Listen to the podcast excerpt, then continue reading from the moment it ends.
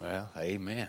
That's great. Don't you love that song? Yeah, it's one of the most uh, popular, one of the most famous Christian songs is uh, "Come Thou Fount of uh, Every Blessing," and uh, it's written by Robert Robinson. He wrote it. Actually, wrote the first two verses to it when he was a young man, young Christian, kind of in a legalistic uh, uh, background, and uh, it became very popular, very popular in England, and began to be sung quite often in the churches there.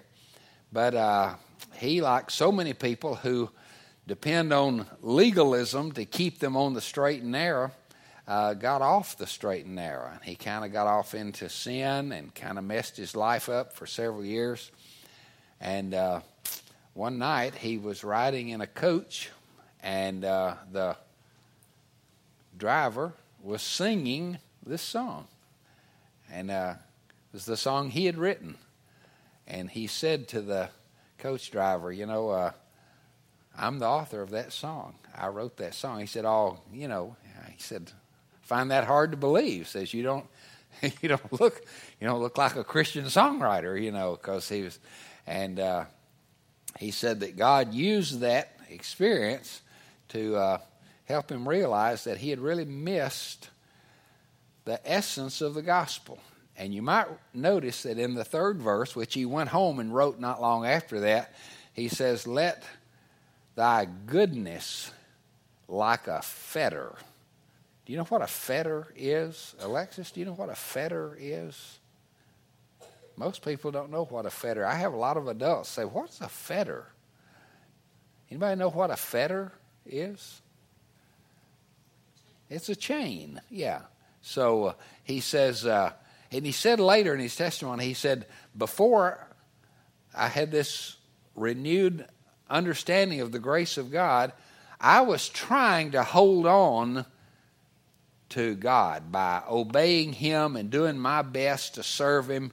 And he said, I wore out. And, and next thing I knew, I was uh, out of God's will. But he said, when I understood that it is the goodness of God that brings us to repentance, and it's the goodness of God that holds us, and it's His grace and His love that keeps us rather than our keeping ourselves, he said that it gave him great freedom.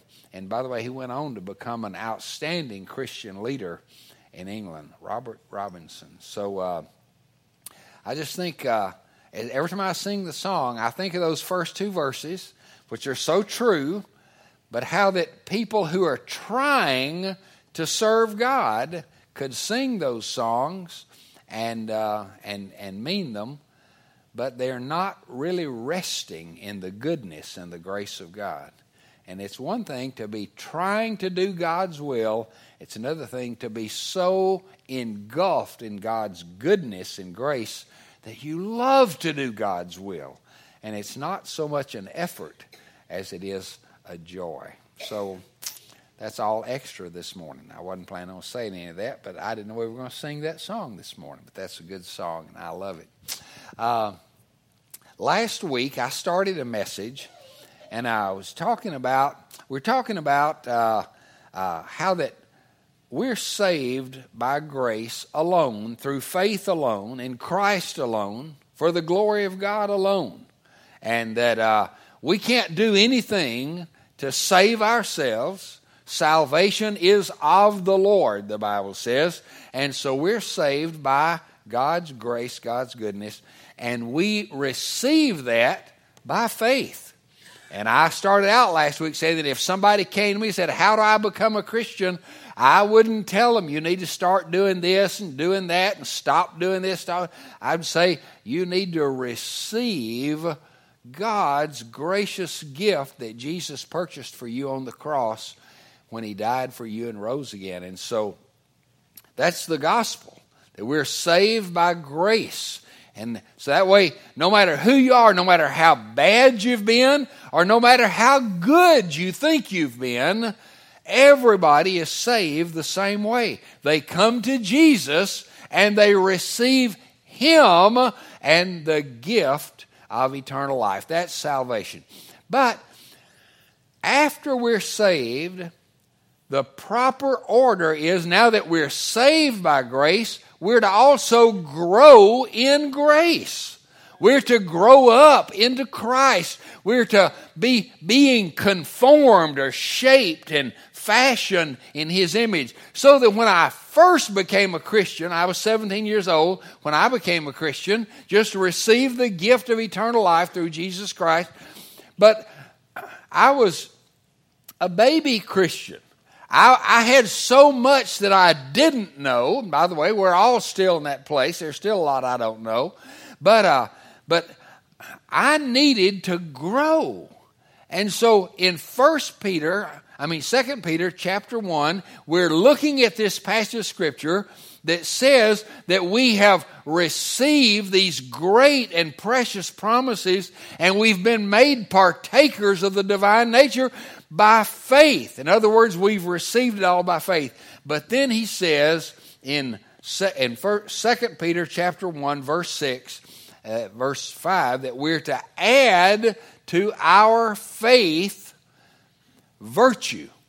And we said virtue is a, a, a, a passion for excellence. It even has to do with moral excellence. The idea is that as a Christian, I should immediately start laying aside everything that God shows me that is kind of dirty and that I that I, I shouldn't be having in my life. And I told you that for me, it was my language. Before I was saved, I had a really filthy mouth. And immediately when God saved me, He just absolutely took that away from me. And now I wanted my words not to be dirty words, but to be kind words, to be honoring words, Christ exalting words. And so he says, add to your faith virtue, and then to your virtue, add knowledge. And we talked about that a couple of sermons ago, that that has to do with understanding who Christ is, knowing Him personally, not just knowing about Him, and also knowing the Word of God. But then He said, and add to your knowledge self control. Self control. And so my sermon last week was the first half of this sermon. And if you weren't here last Sunday, uh, I'd really recommend that you go to our website and listen to last Sunday's sermon. Listen to the podcast on last Sunday's sermon. Because we said that one of the great enemies of our soul, one of the things that tries to keep us from growing in grace, is our own self. There is a selfish person in us.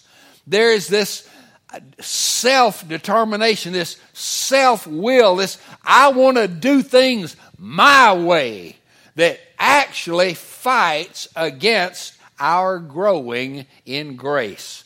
And that's the reason that Jesus said when he was talking to people, he said, If anyone will be, will be my disciple, then let him and the very first thing he said, let him deny himself.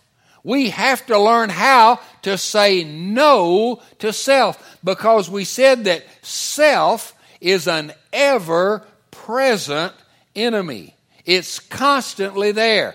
And all through my day, I am having to deal with do I am I going to do what self wants to do or am I going to do what Jesus wants to do? And the apostle Paul said it this way in Galatians 2:20, he said, "I, that's the the self, I have been crucified with Christ." Now, I, am alive. I, I still move about. I am alive, but it's no longer I who live. It's not the self but it's Christ who lives in me. And the life that I'm now living in the flesh, in this physical body, I live by faith in the Son of God who loved me and gave himself for me. So, here's the thing about it all of us battle with ourself. We all talk to ourselves. We need to talk to ourselves. But the problem is, ourself talks to us.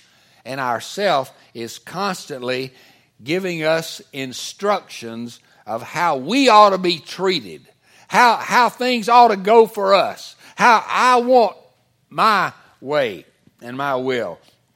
And so I was it got to this point in the message last week. What are some expressions of that self that we need to bring under control? And of course, a couple of them are just obvious. One is the temptations we call temptations of the flesh. We all there there are people who have a temptation to watch the wrong things, to look at wrong things, or to listen to wrong things. There are people who have a temptation to to eat too much, or to drink too much, or to uh, or, or, to uh, uh, to indulge their fleshly appetites. That's all an expression of self. And usually, when we think about self control, that's kind of what pops in our mind, isn't it? Well, I need to have more self control. I need to watch what I'm doing. I need to restrain myself, my appetites. But that's not the only way that self is a problem. Of course, just in simple obedience, you know, just when God tells us to do something, their self doesn't want to do it usually. I mean, we, we always kind of have some resistance. It's just like with our kids. When our kids are, are watching something on television, we say, okay, now you need to turn that off and get ready for bed. What do they usually do? They say, oh, sure, okay, thanks. And they hop right up, turn it off, and just go jump right in the bed, right? No, probably not. Or, well, you know, son, you need to take the trash out. And I can just remember my son so many times saying, oh, dad, and I think, now, what's the problem with that? I mean, you just pick it up and take it out and drop it in the trash can. But that's just not what he wanted to do at that time. And you know, here's the problem. Almost any time that somebody tells us to do something, it's not what we wanted to do. Because if it was, we would have already been doing it before they told us to do it, you see.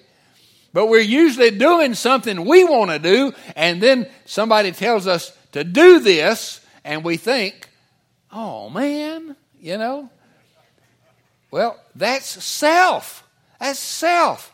And and self-control, the idea of having self under control and Christ in control and a heart of serving others would help us so much to be able to say, Sure, I'll be glad to.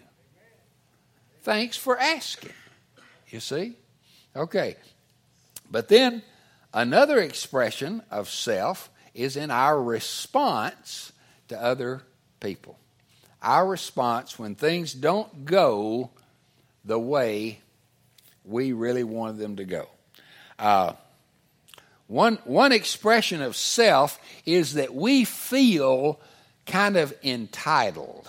I know we hear a lot of talk today about, well, all these people, they feel entitled. They feel entitled. Well, the truth is, we all feel entitled. You just let somebody tell you to do something that you think is just a little bit below the dignity that you should have, and you'll feel that entitled self rise up against it. Now, the fact is, people are going to sometimes treat us in ways that we don't like.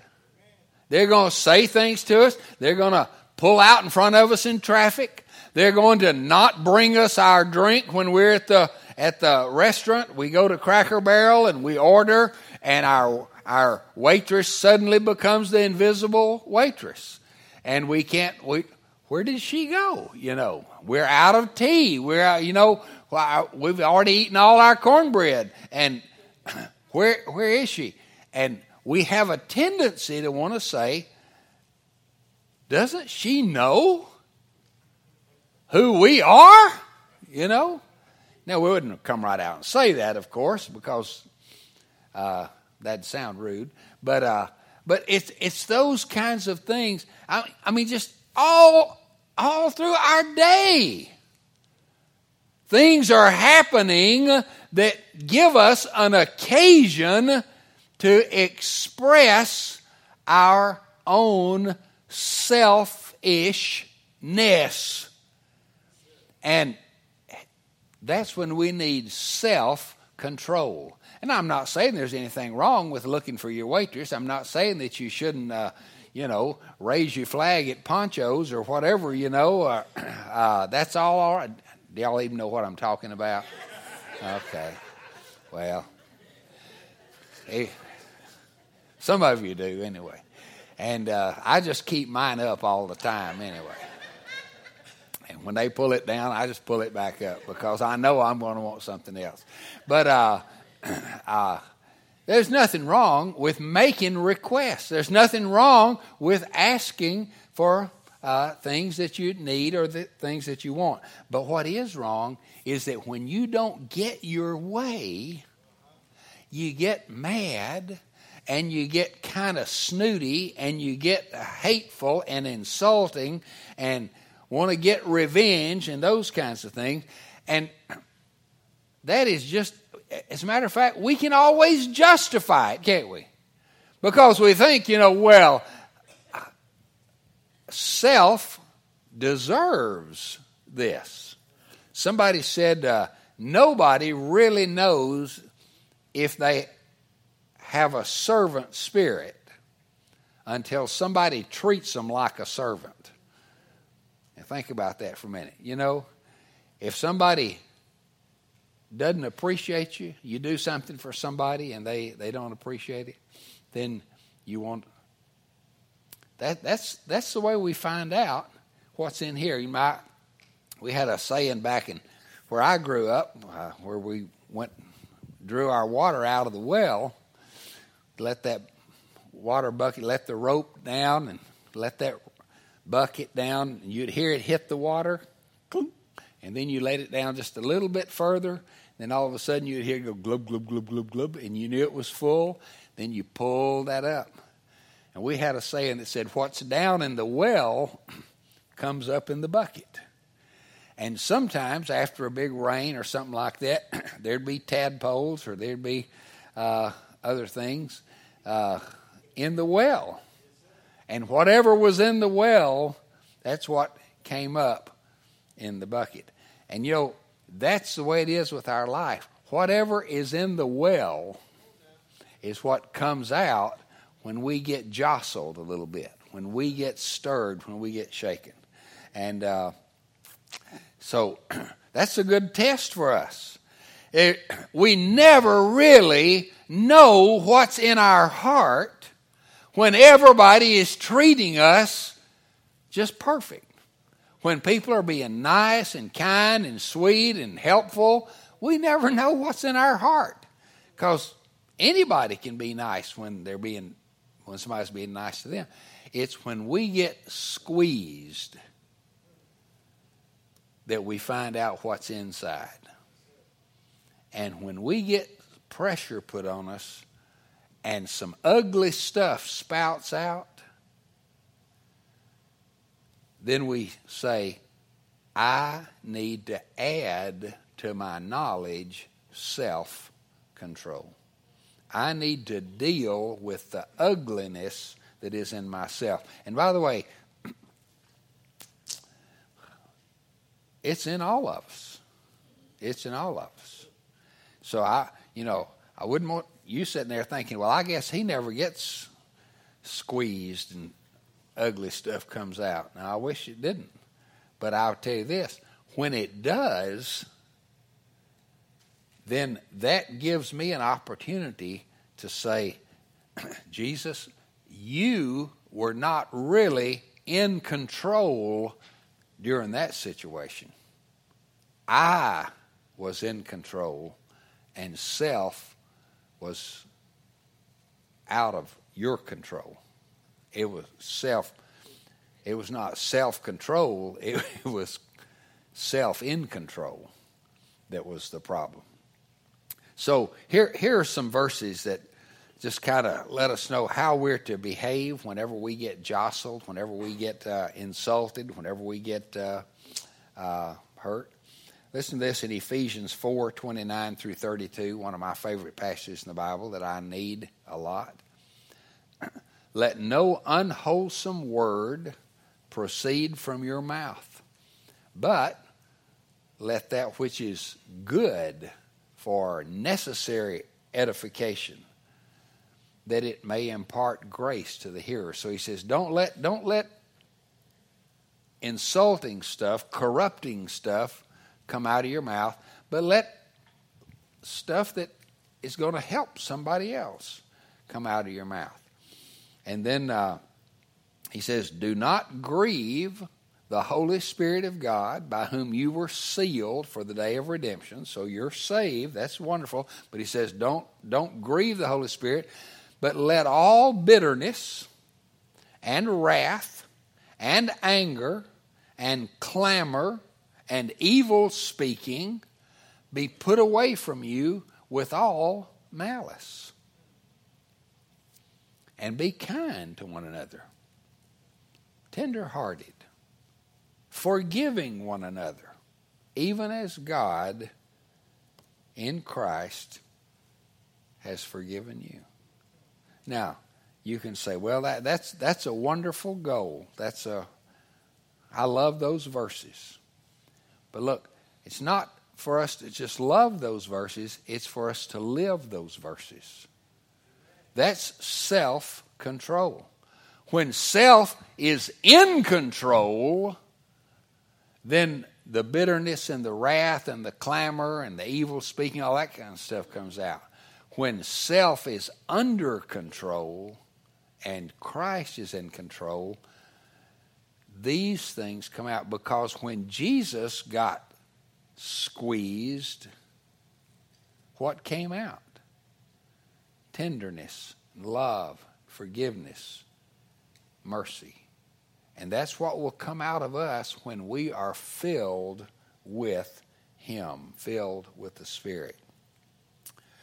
Well, there are a lot of other examples of self, selfishness, of course, uh, laziness, and hurt feelings, and discouragement, and depression. Because here's what it is self constantly says, I want, I serve me, do for me, give to me. It's like the prodigal son. When he came to his father, he said, Father, give me that which is mine. That's the expression of self. By the way, when he came back home, you remember what he said? He said, Father, make me as one of your hired servants. And I tell you, when self is in control, that is, self is ruling, it's give me. I want. Treat me this way. But when self is under control, then here are the questions we ask What do you need? How can I serve you? What can I give, not what can I get? And I know there are people who say to me, "Yeah, but that's all.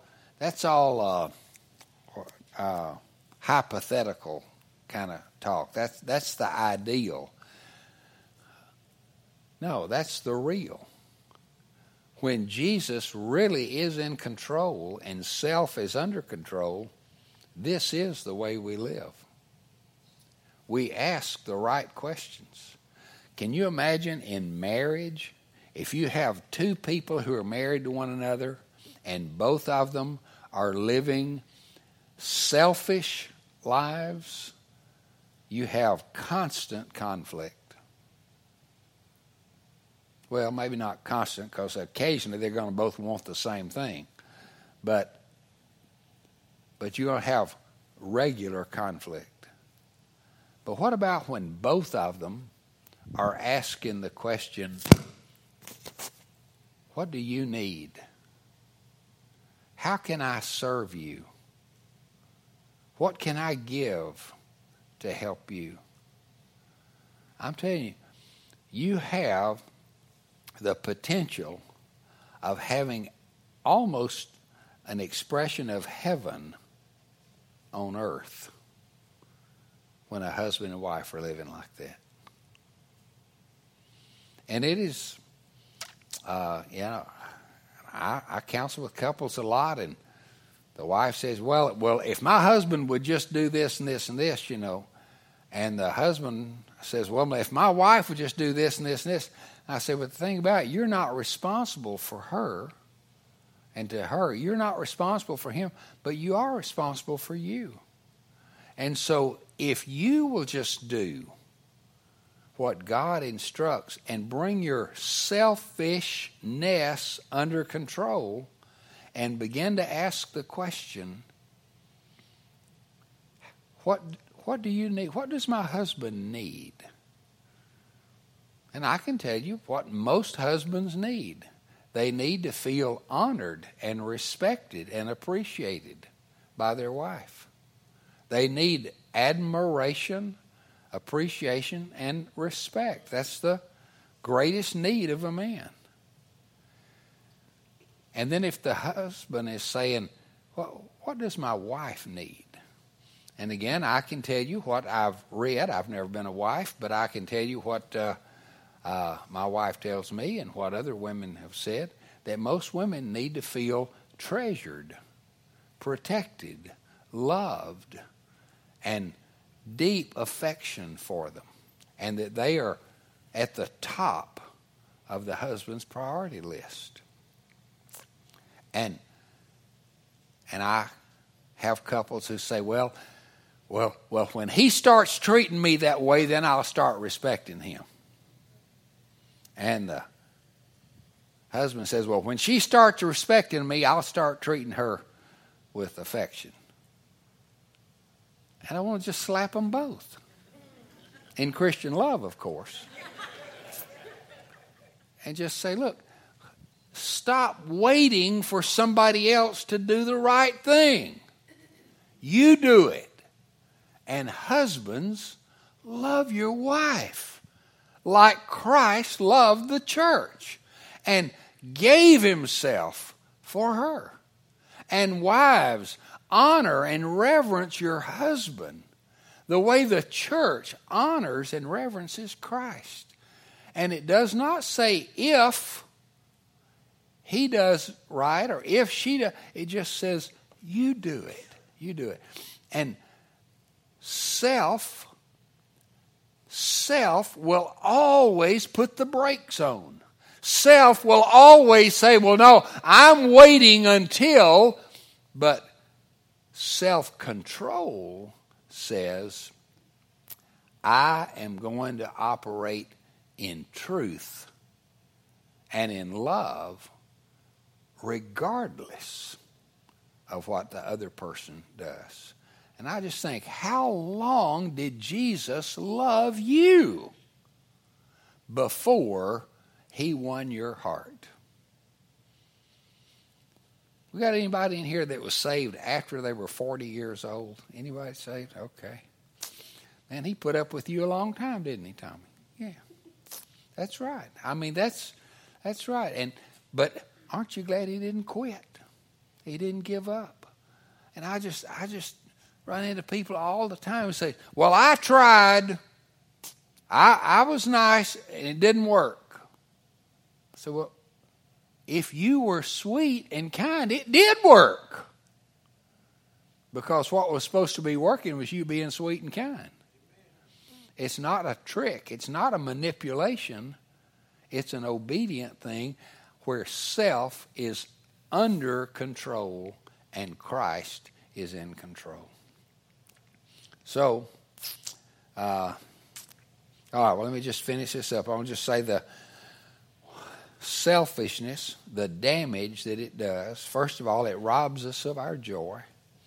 Did you know that selfish people, I, I believe this is an accurate statement, selfish people cannot experience genuine joy. I know there's some probably trying to think of some rebuttal to that, and there may be some, I don't know, but uh, but as a general rule, selfishness robs us of joy because Jesus said it is more blessed to give than to receive.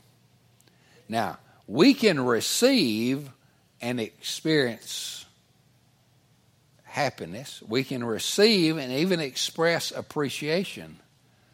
But real joy comes from giving, not from getting. And you just think about for yourself.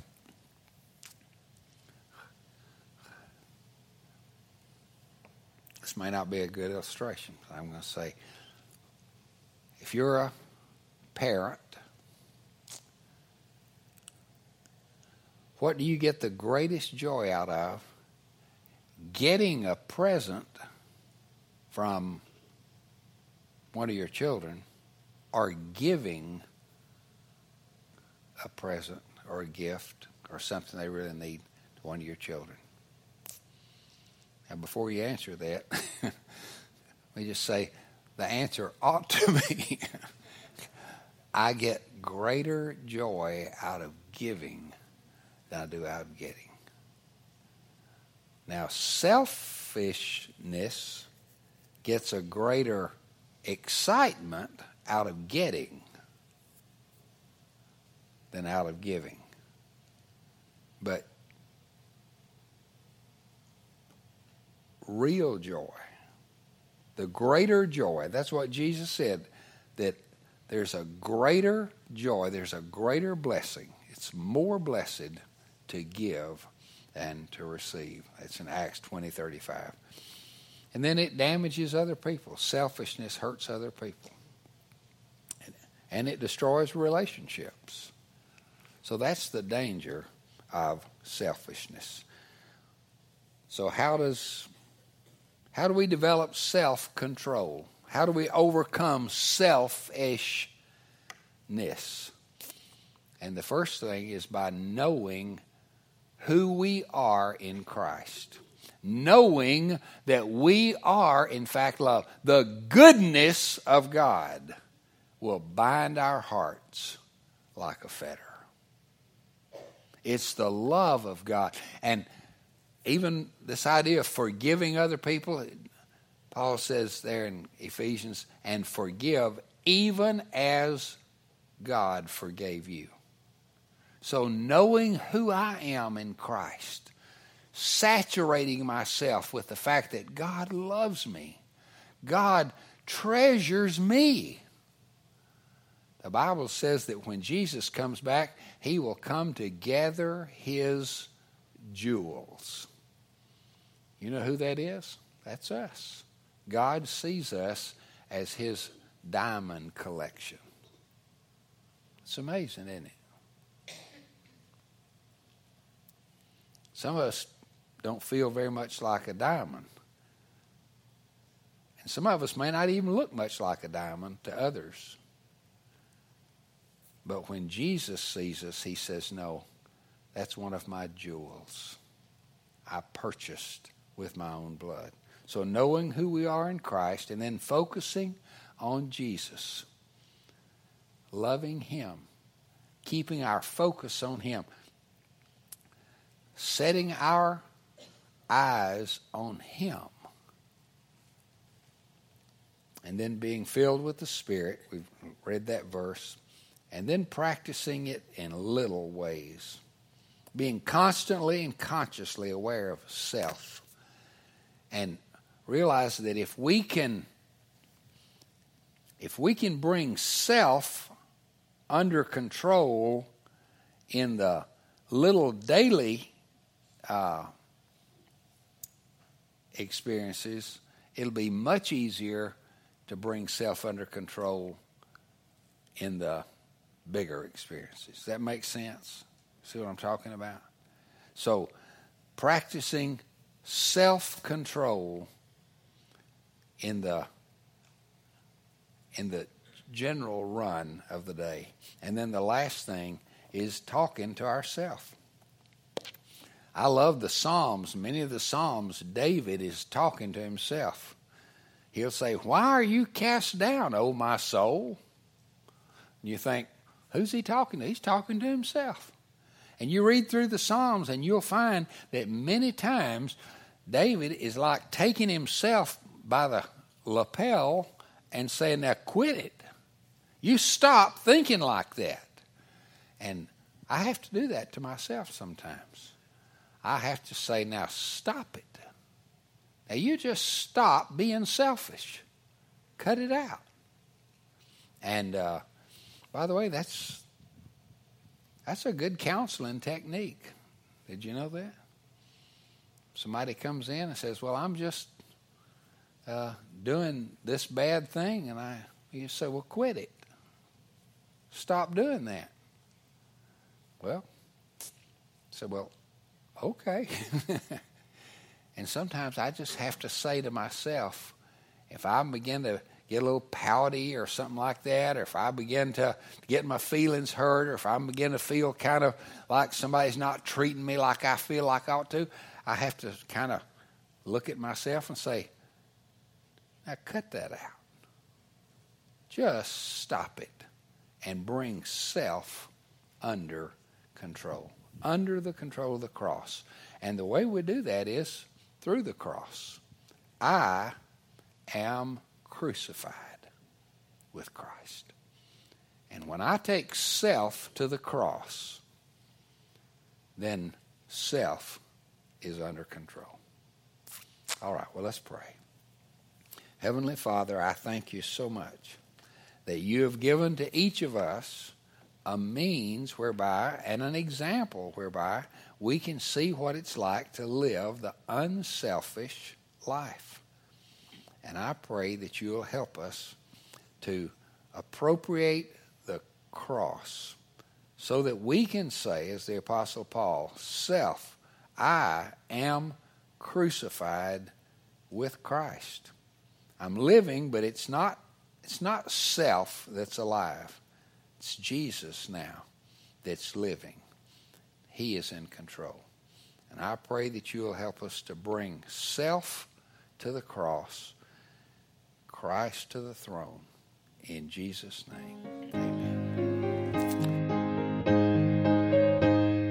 Thank you for listening to today's podcast.